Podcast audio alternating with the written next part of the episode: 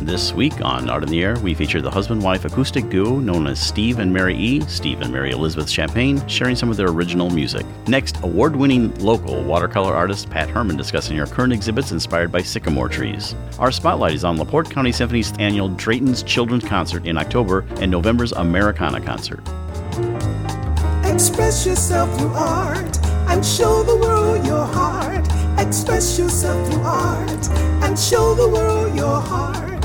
You're in the know with Esther and Larry. Art on the air today. Stay in the know with Larry and Esther. Art on the air our way. Express yourself through art and show the world your heart.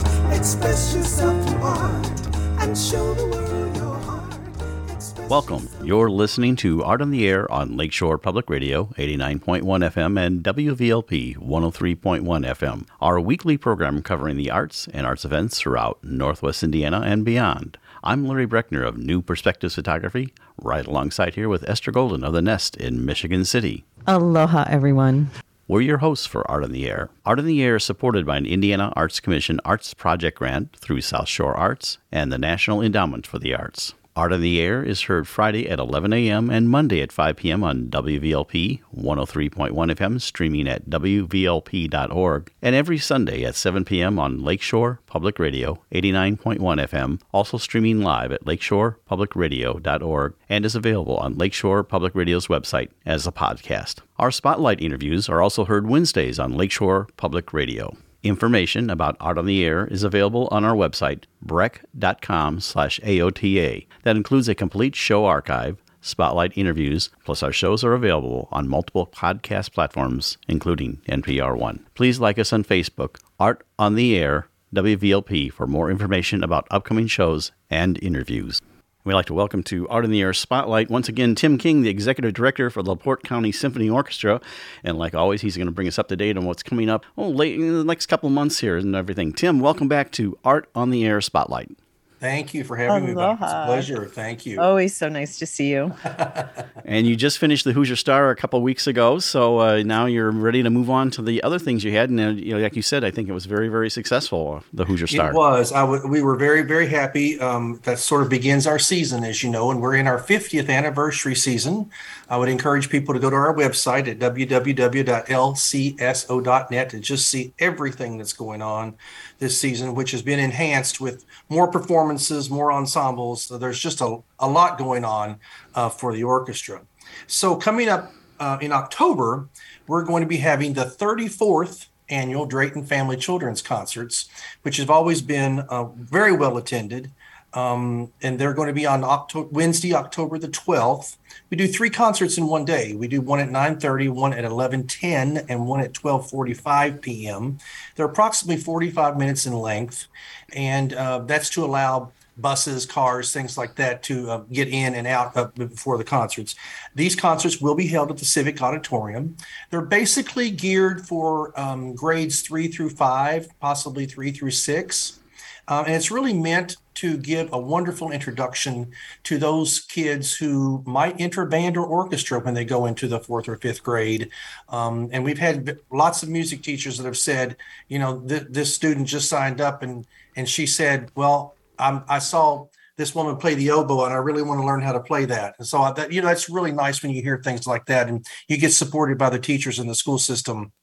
So we have schools from LaPorte County, from Porter County, and this year from Lake County Wow. um, that are that are going to be attended. I think we're up to six thousand students right now that are going to be um, attending these concerts.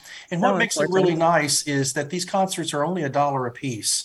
They were a dollar 34 years ago, and we still have kept them a dollar because we figure, you know, they're they're taking their time, they're getting the bus, they're getting out of school, they want to make it worth their while. So we don't want to put a financial burden on top of the schools on top of that. We have a wonderful education guide that's already on our website. Um, again, at lcso.net. They can download that guide, and any teacher anywhere in elementary can use it. Um, it's uh, com- created by one of our own teachers in, in the Kesling Intermediate School. Her name is Megan Sullivan, who brings her children, who brings her students to the concerts. And this is her third year with, with that guide, and she's just done a beautiful job. One thing that's going to be really um, wonderful on this concert is they're going to be a world premiere. Um, uh, Joe Fran Bendix and her husband Gary. Joe Fran is our only charter member of the orchestra. She's celebrating her 50th year with the orchestra. She and Gary underwrote um, a fanfare. It's called Celebration Fanfare, and it's written by Rick DeYoung. And Rick actually conducted the children's concerts during the years of our music director search. And he was very, very well received. Not only is he a great conductor, but he's a great composer and great arranger. So we're going to present that two minute fanfare the beginning of every concert um, that day and many of the concerts uh, in the season. So if you haven't uh, signed up yet, please do. Uh, we'd love for you to bring your children to that concert. Um, then in November is really sort of our official opening, and that was it would be Saturday, November the fifth, again at the Civic Auditorium, and it's called Americana. And uh, Dr. Carolyn Watson, our music director, has chosen pieces by all American composers, and that would basically be Copland, uh, Gershwin, and um, Bernstein. Uh, and she's doing the fanfare for the common man to open whichever you know if people if they don't even know think they know the piece they know the piece. They not know the name of they know the piece.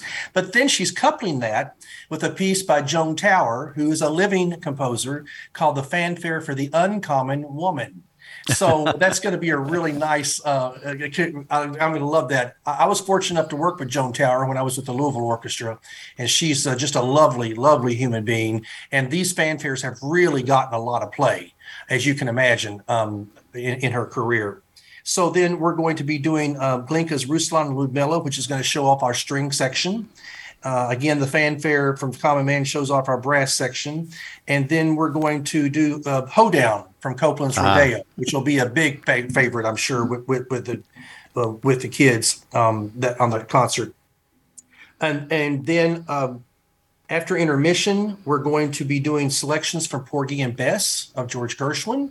And uh, uh, after that, we conclude with selections from West Side Story by Leonard Bernstein. We have three wonderful young singers that Carolyn has worked with uh, just in the last year or so soprano Amanda Sheriff, tenor Alexander Sherman, and bass baritone Nicholas Davis, who are going to be joining the orchestra on that concert. We're still selling single tickets, I mean, season tickets. We'd love for people to subscribe. It's four concerts, it's the best deal in town. Students um, get in free as long as they have a student pass of some sort uh, identification. We're the only orchestra that I know of in the area, in the region, that offers a free concert to students. Most orchestras charge five or ten dollars, and we don't charge anything. Um, we'll also have an instrument petting zoo uh, at this concert, which will encourage the young ones to come in and again try out an instrument. Um, and we're going to have uh, folks from our orchestra who are going to be helping with that. So, lots of stuff going on, as you can imagine. Um, so we're really excited about it, and I just I just need to keep on top of it. I'm sure you will. I just need to stay out in front of it as much as I can. well, and uh, I noticed that you're doing the doing she's doing the uh, uh, Copland pieces, uh, fanfare and hoedown on the children's concert also. So that's right. That's, that's right because she thought they would be really good pieces for the for the for students and then why not just take those and put those over on the other concert and that will actually help with our rehearsal procedure as well P- people can get their tickets at lcso.net single tickets are 22 for adults 20 for seniors and students get in free that sounds great. Well, once again, that's Tim King, the executive director of the LaPorte County Symphony, and they have a full season coming up. We're going to go come back with him sometime soon to talk about what's coming up after these two concerts, the Drayton Family Concert and the Americana Concert. Thank you so much, Tim, for coming on Art on the Air Spotlight. Yeah, always exciting, Tim. Thank you. Thank you both. I appreciate the invitation. You're listening to Art on the Air, WVLP 103.1 FM, and on Lakeshore Public Radio 89.1 FM. We would like to welcome Mary and Steve Champagne to Art on the Air. They are musicians who began writing and performing together in 2007. They perform as Steve and Mary E. They moved to Michigan City, Indiana in 2008 and launched their musical endeavor by performing at the local farmers market. Then they started landing gigs. Steve and Mary E are award winning musicians. Best Duo, and Mary received the Top Performer Award from the Kankakee Area Music Awards. Thank you Thank you both for joining Larry and I on Art on the Air. Aloha and welcome. Hey, it's good to see you. Well, and we'd like to welcome you. And we also like to just find out a little bit about our guests. And so we'll start off with uh, I always like to know your biography, your life story. So we'll start maybe with you, Mary, how you got from where you were to where you are now. So, where I was, well, I was in Kankakee, Illinois for the bigger part of my life and uh, began singing when I was 13. Got my first paid gig at the age of 16 and thought, well, this is really kind of fun. Um, and so, as a result, um, I really pursued the vocal end of of music, um, performing in Kankakee, um, Kankakee, Illinois. I was a the guest vocalist with the Kankakee Municipal Band for over 15 years. And uh, I used to say I sang for my supper. And so, um, between singing for funerals and weddings and civic events, social events, that type of thing, um, I just kept, you know, with the the vocalization and the craft. And um, speed ahead to my middle 30s and I decided, well, I think I want to be a, I'm going to go into a teaching. And so I actually studied um, vocal music. I'm licensed as a music teacher, but I studied lo- um, vocal music at Olivet Nazarene University in Bourbonnais, Illinois. And um, speed ahead, I met Steve in 2007 and we immediately hit it off musically, started making great music together in, in many ways. And and that now I'm in 2008. Let's see, in 2007, we were in Indianapolis. And so I was doing some um, vocalization down there as well for a couple of um, nonprofits. And in 2000, 2008, we moved to Michigan City. And the rest is what we're here to talk about now. And so, so Mary, of- were you in choir in high school?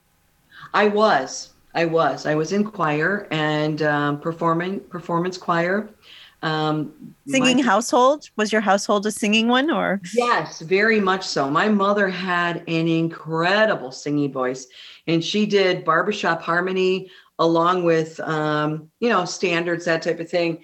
And to live in our household, if you were not involved in music to some regard, then there was probably something wrong with you. it was kind of a given. You better be involved in the creative arts to some degree, and in particular music. And so I was raised surrounded by that. I have uh, two brothers that are very, very involved in music still to this day, and um, performing out and about, and recording and doing a great job. And so, yeah, so that's where that's where we're at. And how about you, Steve? So uh, I grew up in a northwest suburb of Milwaukee, Wisconsin, called Menomonee Falls. Uh, graduated bachelor's from the University of Wisconsin in Madison. Uh, that's where I, at a little job fair, met what would become my first manager at IBM in upstate New York. So I wound up moving out that direction, mostly in Poughkeepsie, but other, you know, things along the Hudson. Uh, would visit New York a lot. Uh, went into software development. That really made it possible to live far more remotely. So I actually moved back to Wisconsin at some point, uh, lived with my brother for a little while. And it was somewhere while living with him that I was a kind of a MySpace participant and I had widened the zone of search, so to speak. And so through a chain of events of having done that, I met Mary uh, and Mary and I, and right, she contacted me, and we just started talking, and uh, eventually, uh, we had a great time together in what's called Cold Spring, New York, right along the Hudson, which is why one of our songs is called Cold Spring. Well, since you cue that up, let's talk about that, and let's take a quick listen to it. Tell us a little bit about the background of Cold Spring, and we'll listen to it. Well, we were staying in Cold Spring, and we actually first met up in Cold Spring, New York, and we went back there. Um, a few years, no, about six months later, right. and uh, to just kind of hang out there a little bit. And uh, we had an opportunity to do an open mic, and they said, but you got to do all um, original music. And I had already written a poem called Cold Spring, which retold the whole story. And Steve came up with a little melody right after we met.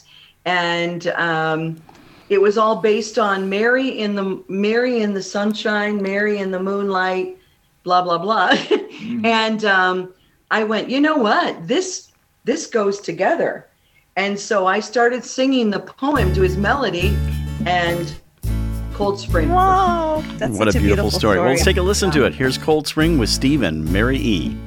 Cold spring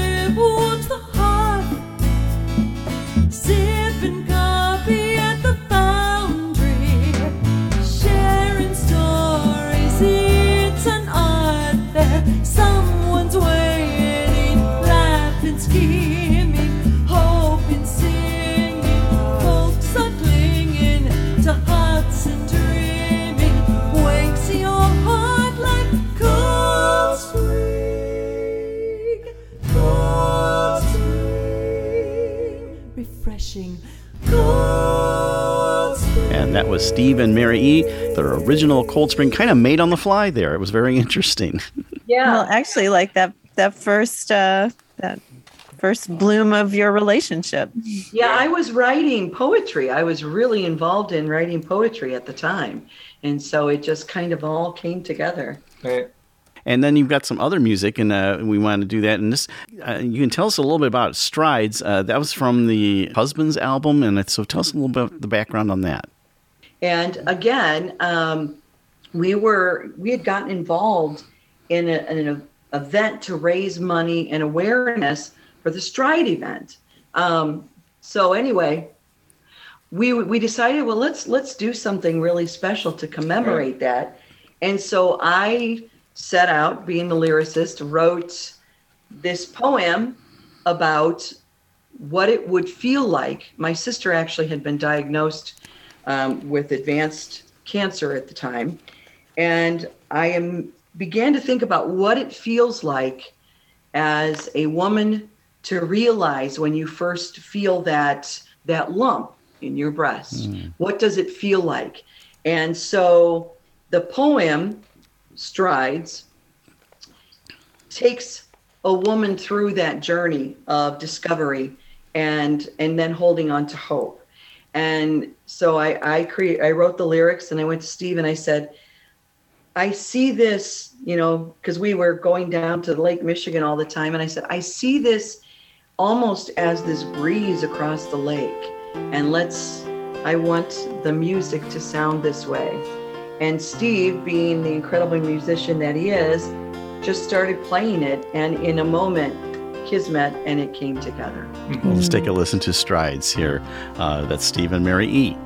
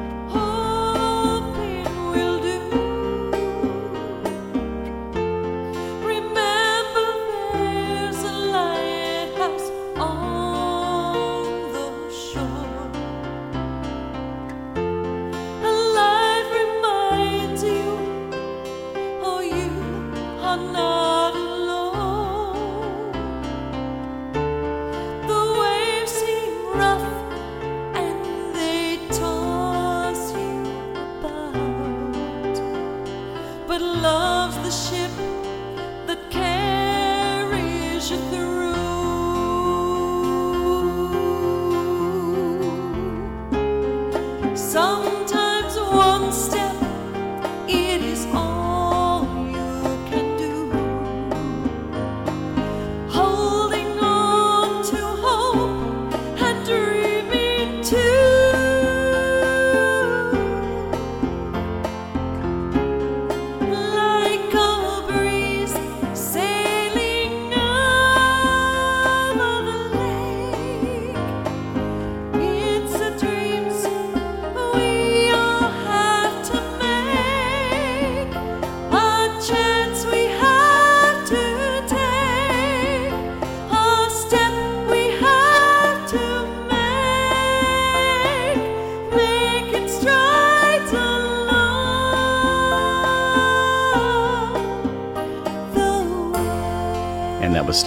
Steve and Mary on Stride. What a Yeah, beautiful For me, story. that felt like it's saying you're just not alone. yes. So Right, right. So is that your process that uh, you're the lyricist primarily and Steve, you're the musician? Is that kind of the general process or? I think so. For the most part, For the yeah. most part, the way we've Yeah. the way we've created together, that seems to be the way it is. Yeah. Right. I uh, I was lucky enough as a kid in the '60s to have acquired a, a little reel-to-reel tape recorder, so I've been kind of fascinated with that. And my parents, fortunately, uh, gave me piano lessons, and I wound up in band, second chair trumpet. Ah, And uh, so, I, but then I, you know, I, I would acquire things like 16-track digital decks to to do more elaborate things. Uh, and so I, you know, I I'm halfway decent at it. I wouldn't say, you know, professional grade, but enough to get the idea down. Uh, so it was really nice to find someone like Mary that could supply such amazing uh, verbiage for some of this stuff, and and who likes working with me so much. It, it just works Yeah. out great. So we have a good time. Yeah. that's yeah, good. We're, hoping, we're hoping to be able to do a lot more writing now that we're kind of in a uh, semi-retired state in our lives too. So, you know, re remastering some things. Um, Did you hear the double quotes around the word semi? Semi, yeah. well, the state of the times, I think. oh, I know, right? It's it's what it is, but we're enjoying it. I was just going to say, so can you give us a little background on Missing You? So missing you, wow, that this is a this is a really good story, I think. um, like I said, back in 2007, 2008, I was doing a lot more writing. I was doing a lot of writing, actually. And um, Steve and I hooked up. And like all things go, you know, you do hit all of a sudden a point where you're like, wow, is this is this permanent? Is this life? Is this the person I want to be with now for the duration, right? And um, and Steve had a little more doubt than I did, I think, at that point. And so he was kind of grappling with do we where do we go from here? And so missing you is actually was a the lyrics were written the, it was a poem first. It was me imagining the struggle that Steve was having in in our in giving letting go and just pursuing this path of music and love and life and family together. And so that's the story behind Missing You. Well, here's Missing You with Steve and Mary E. They float and fall. The autumn leaves are swirling all around. My head down to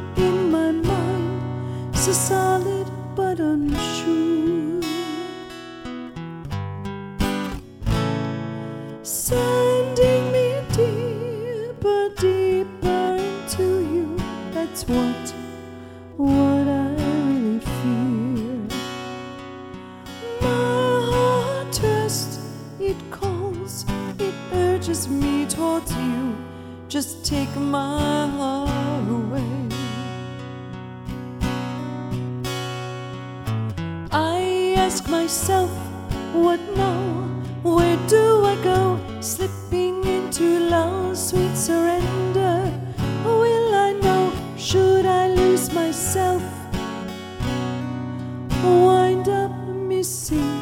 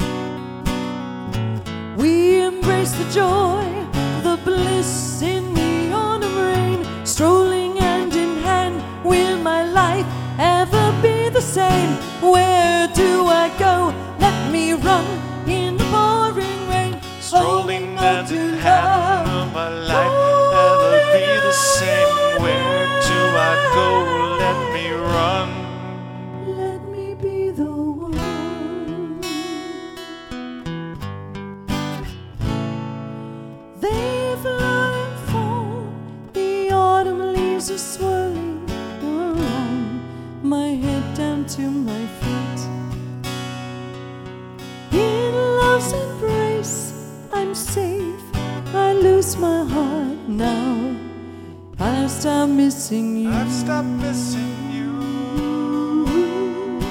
I've stopped missing you. I've stopped missing you. I've just a missing you. Okay, and we're back. Uh, that was Missing You with Steve and Mary E. Hey, we just have a quick moment here. Tell us how people can find you, like on the internet and everything, and sometime like this uh, October 2022 uh, and beyond, where you might be playing.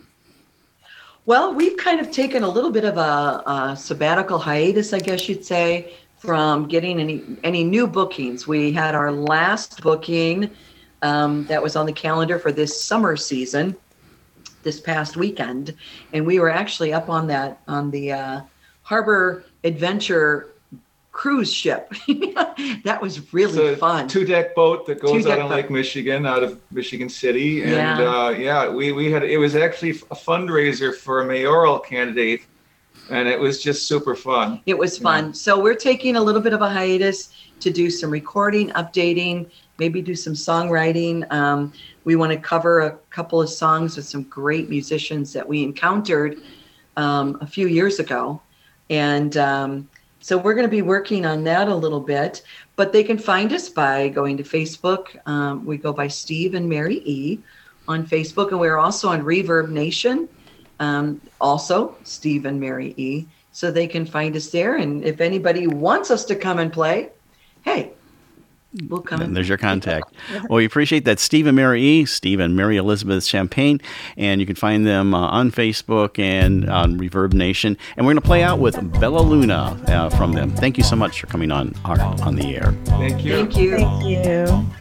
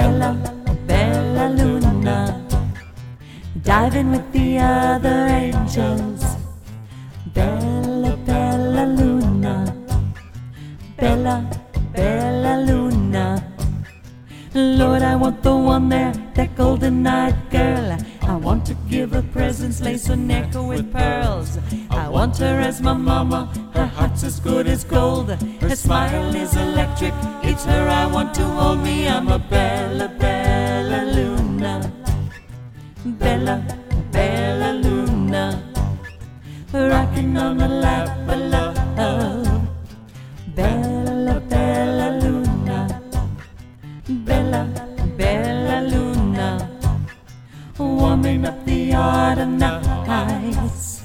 Bella, Bella, Bella Luna, October moon ain't near as bright. Bella, Bella, Bella Luna, Claire de Luna, moonshine, belle enfant de lune. I'm a beautiful moonchild, moonshine luz de luna, bambino bello della luna, dancing with the stars. Can't wait to see you squeeze your hand, you captivate my heart. I'm a bella, bella, bella luna, bella, bella, bella luna. Moonshine, starshine, sunshine, my heart shines. Oh, bella, bella, bella luna. Bella, bella, bella luna. You're listening to Art on the Air, WVLP 103.1 FM, and on Lakeshore Public Radio 89.1 FM. We would like to welcome Pat Herman to Art on the Air. Pat is an award winning local artist, primarily in watercolors, whose work has been juried into area shows at the Midwest Museum of American Art, the Box Factory, Southern Shore Artist Association Gallery, and numerous other venues. She is both a studio painter as well as a plein air painter. Who also has a long history and passion for sycamore trees. Thank you, Pat, for joining Larry and I on Art on the Air. Aloha and welcome. Aloha, thank you, and I'm pleased to be invited.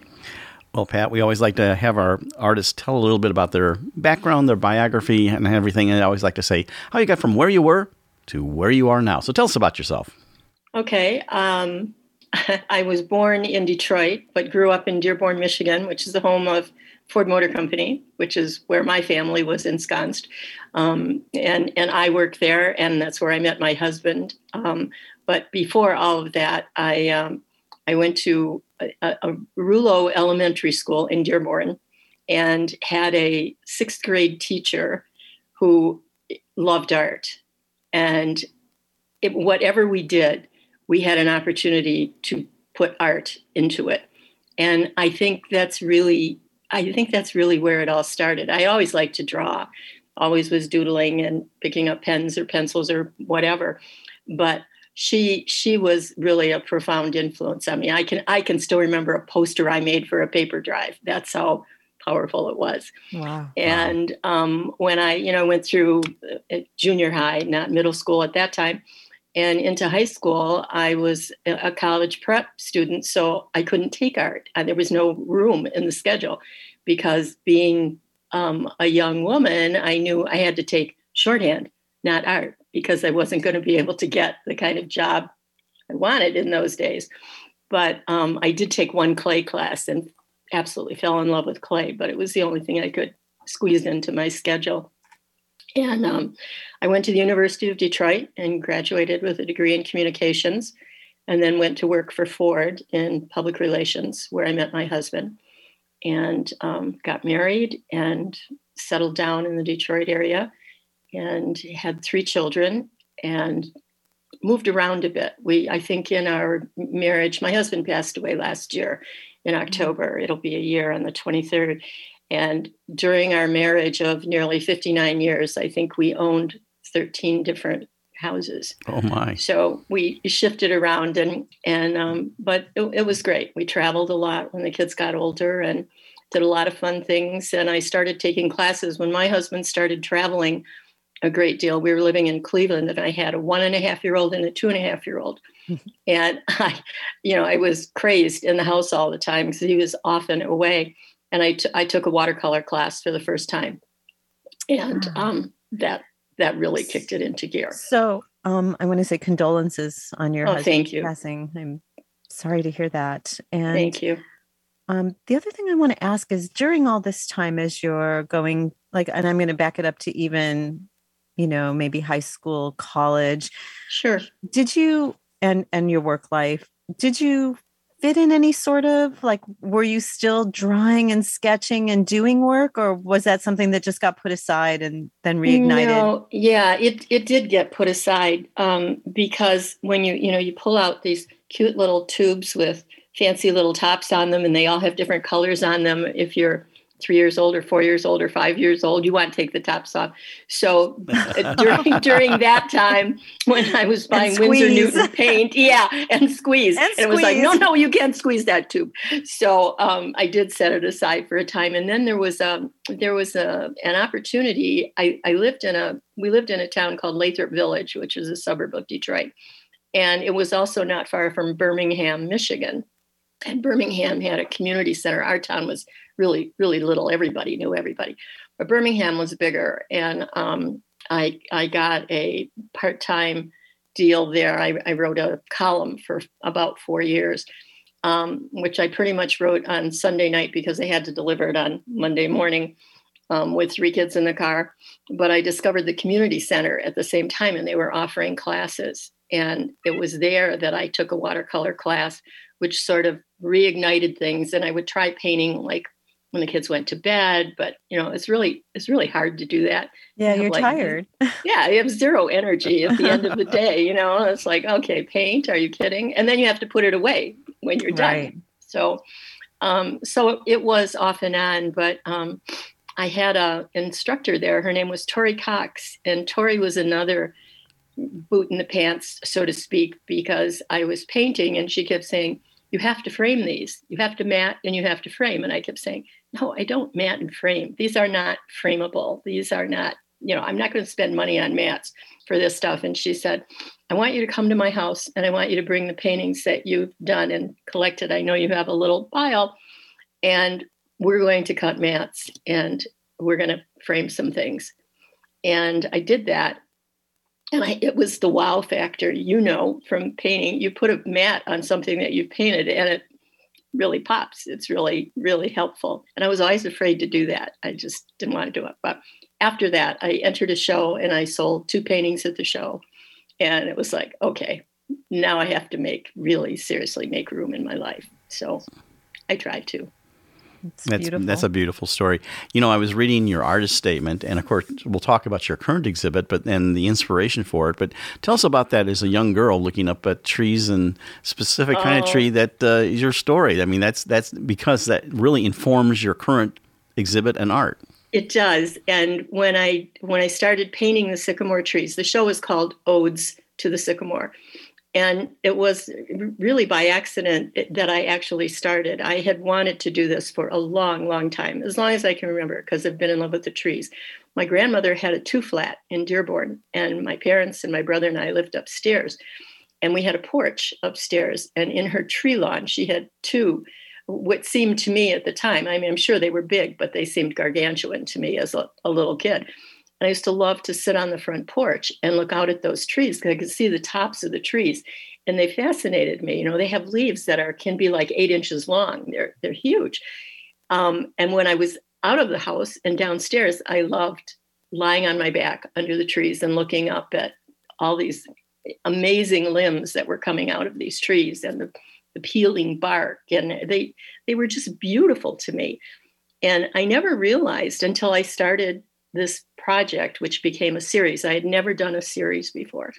And I decided this needed to be a series because I really felt like I had a lot of things to say. About right. There's so many moods trees. of trees. I know there are, and you know, and and somebody asked me at the opening uh, two weeks ago about, well, how do you know, or what prompts you to paint that particular tree or the bark on that tree or whatever? And I said, no, I haven't thought about that, but I think.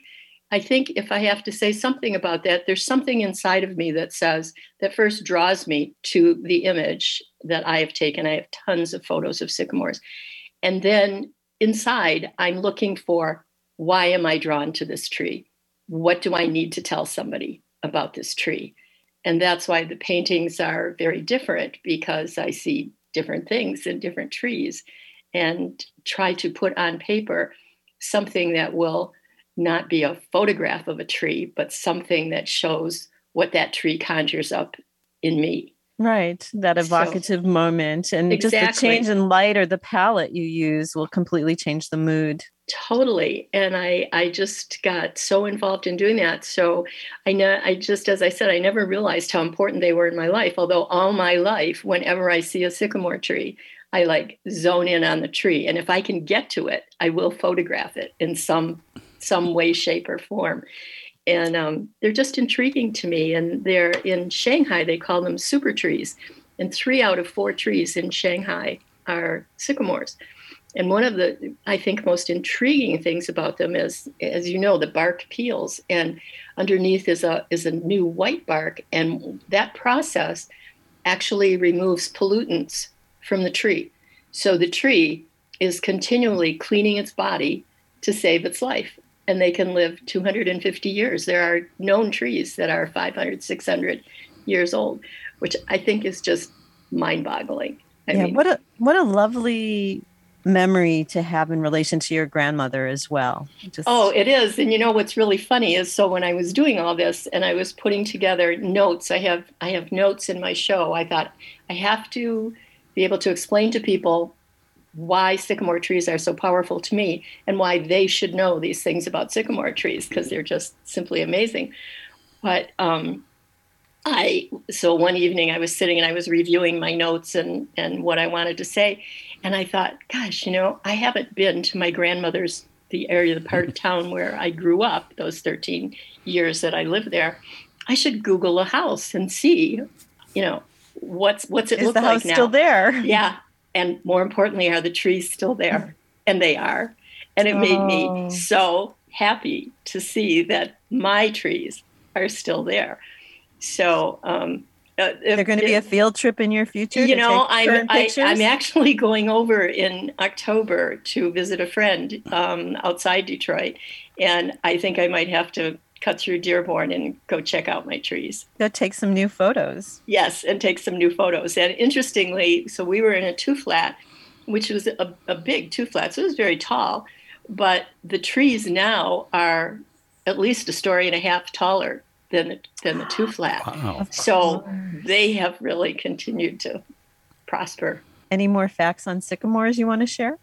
Um, let's see. I, get, I can't think of anything right at the moment. Well, I can tell you that, for instance, the, the canopies on a sycamore tree can be 70 to 90 feet across. I mean, they are Wow. really big trees and they grow quite quickly. Um, and so you can't, if you're going to plant a sycamore, you don't want to plant it close to your house because the roots don't go very deep, but they go out as far as the tree goes, and they're very, you know, strong.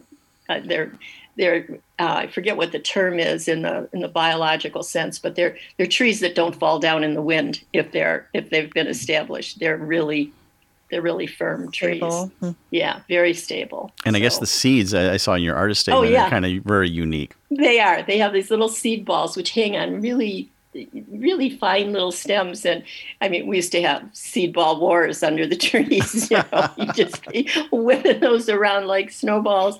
But um, yeah, they're they're just intriguing trees, and and the colors. There's one painting in the show that is it's called "It's All About the Bark," um, and the colors in it. My daughter-in-law said to me when she saw it, wow she said those colors are really amazing i thought did, how did you come up with those colors i said they're all in the trees and i sent her a photo that showed her you know they maybe were not the depth of color that i had but the colors were all there there's purples and greens and it's amazing You're listening to Art on the Air, WVLP 103.1 FM, and on Lakeshore Public Radio 89.1 FM. So Pat, you have you're very fortunate in that you have two wildly different landscapes that in areas that you live in that are are so different. And um, do you?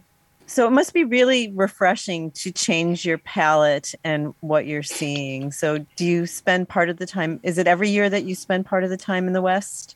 Uh, no, not any longer. My my Oh. husband, no. I we used to we went uh, to Arizona and Western environs for probably 25 years. At first for a, a week or two weeks or a long weekend or whatever, and gradually it grew. And we ended up buying property in Arizona, and we had a home in Fountain Hills, which is outside of Phoenix, and um, and we went there every year. And I love to go because there are sycamore trees often in Arizona, which was a shock to me.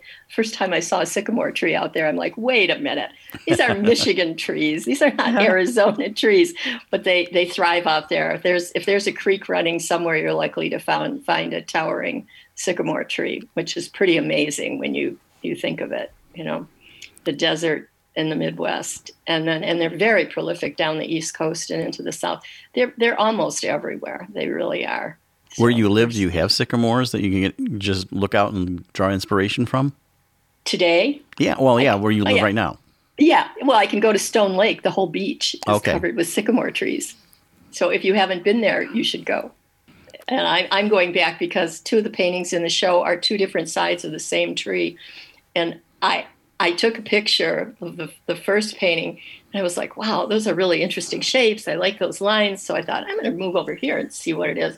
And it was equally amazing. So I took another shot and I got so excited. I was like, oh, I can't wait to go home and paint these.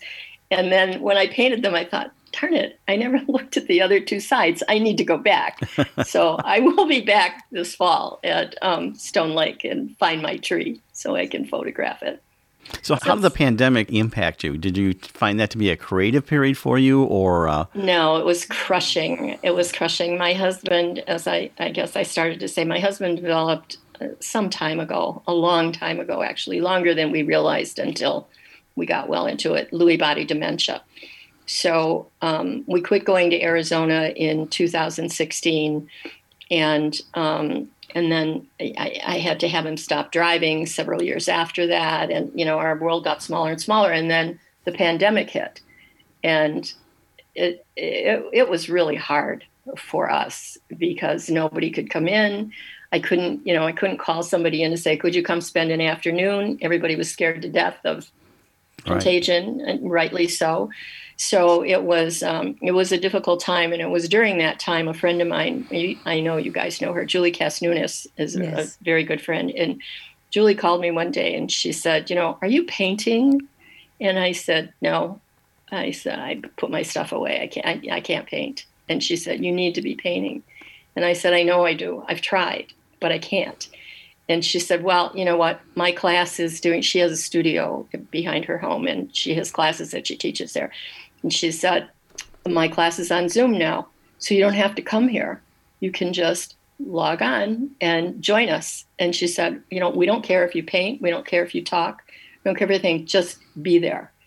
And I said, I don't think I can do it. She said, Okay, here's the time and here's the login information. We'll see you Monday. And I did it, and I and I told her in the conversation. I said, I don't even know what to paint anymore. I I mean, life was not easy. And she said, Oh, you'll think of something. And I said, All right, I'll think about it. And I did. And the and one of the things that came to mind was my sycamore trees. Oh, okay, maybe now. And I tried before, and there was never a right time. But I did one on Zoom, and I got a, a really positive reaction from fellow painters. And I was like, hmm, okay, well, maybe I'll do another one. And then I started pulling out the pictures that I had, and then I had I went over to the Beecher and had them run colored pictures for me, big ones, and I made a stash, and that kicked it off. And I couldn't stop. It, I was like driven, and um, I went to Leo um, Firme uh, last January. My husband had died in October, and I said I knew I needed to have a goal. I couldn't go through winter having not knowing what I was going to do. And so I went in to see Leo and I asked him if he had laid out plans for shows during the year. And he said, Oh my God, no, you know, we're all so busy with pandemic and everybody's so scared. But he said, Why do you ask? And I said, I want to do a show.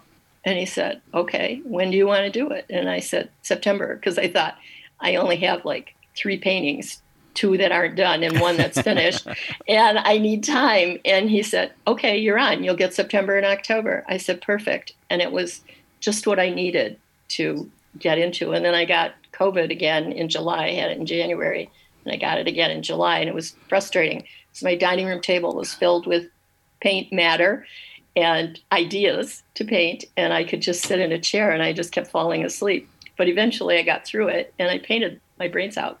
Very So good. That was fun. So uh, the show opened about two weeks ago. This is like the second uh, second Friday, and uh, it continues through uh, when uh, all the way November. Yes, November 8th um, goes through November 8th. And we're doing something, or I'm doing something in, in that I'm advertising the second half of the show will be second, second Friday. and we'll be open from 4 until 7. And anyone who missed it has a chance to come again and, uh, you know, would love to have a full house again. We had a very good turnout the first the first opening, but now we're going to Yes, but they can go to Leo Firmes at any point and Oh, see yes, the exhibit. They don't have to wait They're- for the, the exactly you know i was there yesterday a friend came out yesterday and i met her there and um, so they're open every day but sunday so basically nine to five i think on weekdays and saturday is like 10 to four but yeah they're there so and the sycamores are there Yeah. Still painting outside? uh, no, I haven't for a while. I, I painted twice with plein air this year. Um, I I was driven by a different engine this year. I had work that had to be done, and I was like, no, I don't. I, if I'm painting, I better be in here doing a sycamore tree. But I, I hope to get back again. So when the show wraps up, Do you teach classes? I mean, I, I- I'm talking like pre-pandemic, I guess, because that. yeah, I, I taught two classes for Michigan City Art League, but you know, it was was sort of at the time when things were slipping at home and everything, and it it just got hard to do that kind of thing. I had to cancel once, and I didn't want to do that, so I I didn't do it anymore. But I tell you, an interesting thing that's happened is that I, as I say, I paint in Julie's studio, um, and we have a show. The studio does the studio group at um, the Depot Gallery in Beverly Shores in October. So if you want to see Pat Herman paintings, you can go to the Depot Gallery and see them. I've entered two, and then you can come down to Firme and see the sycamores because I'm going to be both places. Oh, how And, uh, exciting. Yeah, and then the studio will move into the Firme Gallery in November and December. So guess what? I'll be back. Lots of opportunities. Lots. Yeah, it's fun. Your next series going to be? Are you going to do another series, do you think? Well, I will keep painting sycamores number one because it's not over. Um, I, I will do that. But yeah, I've been thinking about doing, I have a collection of photographs of people in their younger years, things they did when they were kids. And I just the other day, I thought of it. It would be interesting to do a series um, that's a moment in time. And I, I, I'm going to start that. I don't know if I'll if it will turn into that, but that's it's kind of churning in the back of my head. Lovely. That's great. Yeah. Well, we're about ready to wrap up here. So tell us again uh, how when your exhibit runs and where it is and everything Okay. else, real quick. Um, Odes to the Sycamore is at Firme Gallery. They're open six days a week. You can check online for hours. And I'm there through November 8th. And then I'll also be at uh, the Depot Gallery in Beverly Shores, also with the painters from Julie's studio, um, the month of October. Well, we should mention that Firme is F I R M E, and they're in Beverly Shores, Indiana. D2 um, Highway 12. Yeah, you are a bit easier on Highway 12, just a little bit west of uh, Broadway. Yeah. Pat, thank you so much for coming on Art of the Air and sharing your art journey and everything. And we really appreciate you uh, doing that. I saw your exhibit. I came and saw it in person. I know so you did. I really appreciated it. That's Pat Herman, Sycamore Painter. Thank you so much. thank, Thank you, Just- both. Take good you. care.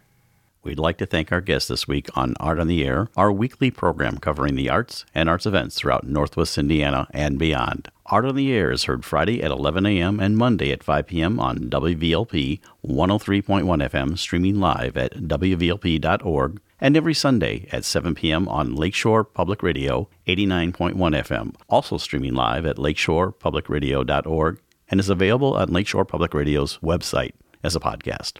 Our spotlight interviews are also heard every Wednesday on Lakeshore Public Radio. Thanks to Tom Maloney, Vice President of Radio Operations for Lakeshore Public Radio, and Greg Kovach, WVLP's station manager. Our theme music is by Billy Foster with a vocal by Renee Foster. Art in the Air is supported by an Indiana Arts Commission Arts Project Grant through South Shore Arts and the National Endowment for the Arts. We would like to thank our current supporters and underwriters, which include Regional Art Patron Mary Levan and Walt Bredinger of Paragon Investments. So we may continue to bring you Art on the Air. We rely on you, our listeners and underwriters, for ongoing financial support. If you're looking to support Art on the Air, we have information on our website at breck.com slash AOTA, where you can find out how to become a supporter or underwriter of our program in whatever amount you are able. And like I say every week, don't give till it hurts. Give till it feels good. and You'll feel so good about supporting Art on the Air. If you're interested in being a guest or sending us information about your arts, arts related event, or exhibit, please email us at aota at breck.com. That's aota at breck, B R E C H dot com, or contact us through our Facebook page. Your hosts were Larry Breckner and Esther Golden, and we invite you back next week for another episode of Art on the Air. Aloha, everyone. Have a splendid week. Express yourself through art and show the world your heart. Express yourself through art and show the world your heart. You're in the know with Esther and Larry. Art on the air today. Stay in the know with Larry and Esther.